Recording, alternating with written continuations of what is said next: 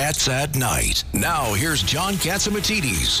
John, we've got another guest coming up here. We've got Ambassador James Gilmore is on deck here on Cats and he at Night. was a member. uh, He was the head of the Republican National Committee at one time. He was governor of Virginia, and uh, he called me this afternoon and says he's got some uh, interesting news about the Ukraine.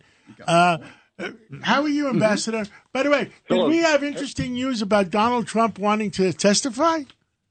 That's interesting news, John. Uh, I think he can have a chance to finally have his say in open public in front of everybody and uh, not being filtered out by the ma- mainstream media. So, Will they you know, turn off the do that. TV sets and not show it?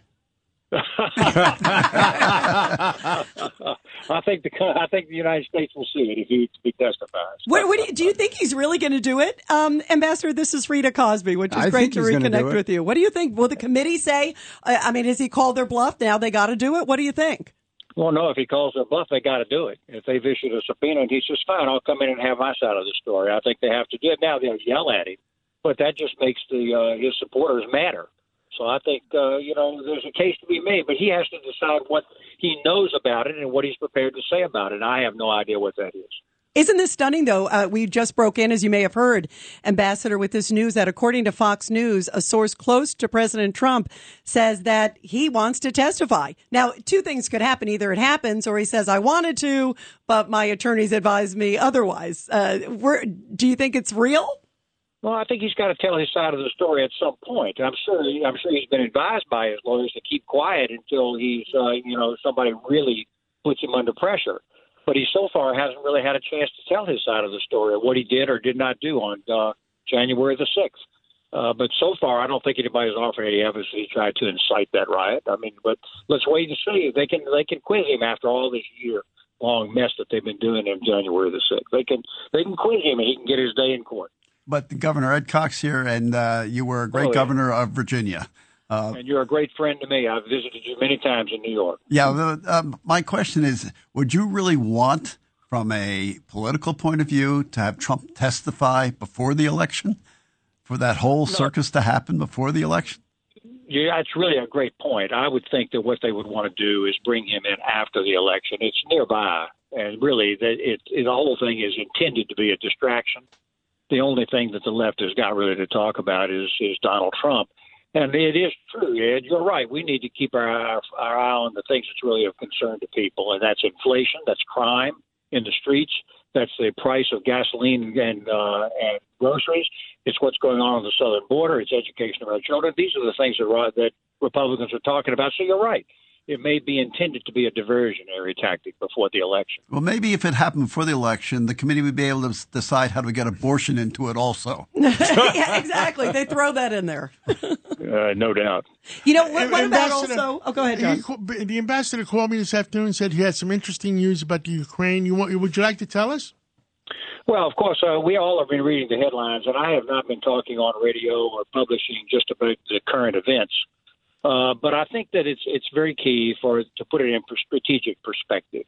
And I believe that it's absolutely essential that the Ukrainians win and that they push the Russians out. I think we've got to avoid pushing them into a negotiation where they're supposed to surrender.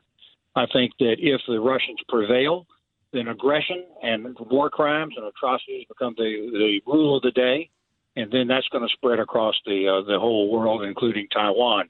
So I think we're doing the right thing by supporting the Ukrainians. And I'm going to state this: I'm nervous about what I'm seeing in a small minority of the conservative movement. People who are coming out and saying, "Well, we we shouldn't be doing this." You hear it on Fox News. You hear it in uh, Heritage Action. You, CPAC actually said something about it and then withdrew it. Uh, but uh, there's this this tendency now for isolationism and neo-isolationism, and we shouldn't get involved, and we don't like the Ukrainians, and they're not Democrats, and all this. What matters here is to prevent the Russians from prevailing with their trying to reassemble their empire again, and that's the key. And I'm ashamed of my fellow uh, conservatives, and I'm a lifelong Reagan conservative, and he was no isolationist. Great point. Yeah, you know, uh, go ahead, Ed. Yeah, and uh, G- Governor, if you people like Petraeus who have real battle experience say it's over as far as the Russians in Ukraine, Ukrainians are going to push them out. They've got the the the, the moral uh, impetus to do it. The Russians are demoralized. The new troops coming in really aren't trained very well. Uh, but let's assume that happens that the Russians get pushed out, including out of Crimea. What happens after that? You've had the experience as ambassador to that uh, uh, to a a place where you could observe this firsthand in uh, in Eastern Europe and all the issues there.